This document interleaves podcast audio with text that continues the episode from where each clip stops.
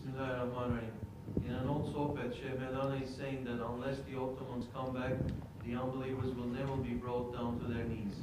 How can we be one of those who Sultan of Evliya is referring to? Bismillah ar-Rahman ar-Rahim.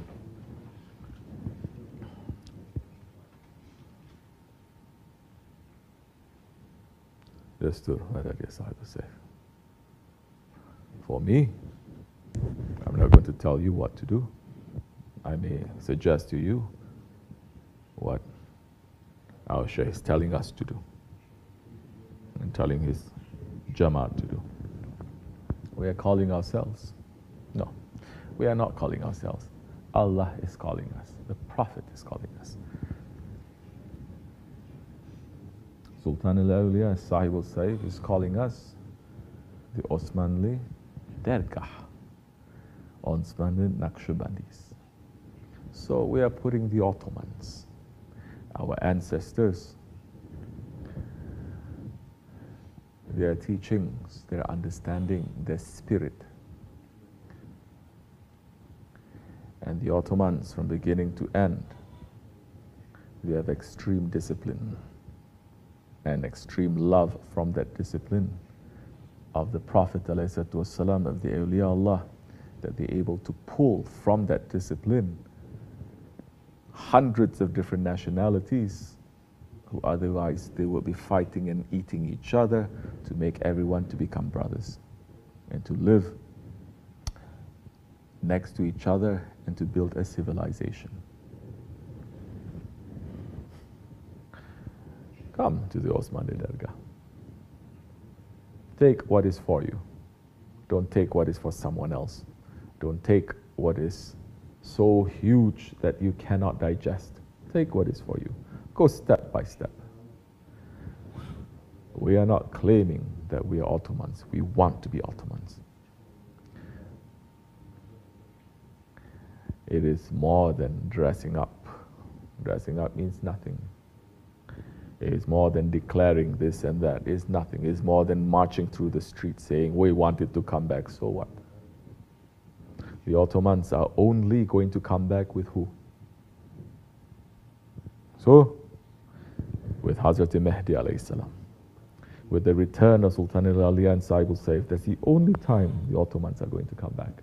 So, if you're preparing yourself for the Ottomans to come back, prepare yourself for Mahdi alayhi salam. To prepare yourself for Mahdi alayhi salam is not just to sit and to say, I love you, Mahdi. It is to have that discipline. It is to have those manners. It is to be able to serve. It is to have protocol. That time you're preparing yourselves to be that.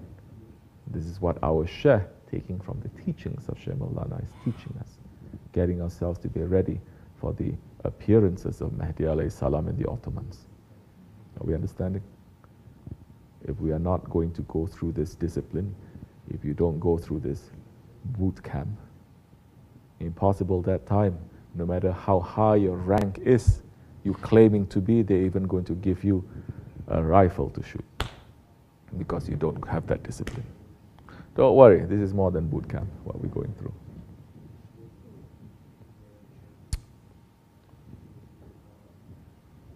Go around, watch, see. yeah, subhanAllah. Every time I remember a riwayat, every time I remember a hadith, every time I remember a, a story, a narration about the Sahabe Kiram and how they relate, respond to the Prophet it is always with discipline. Always. Isn't it?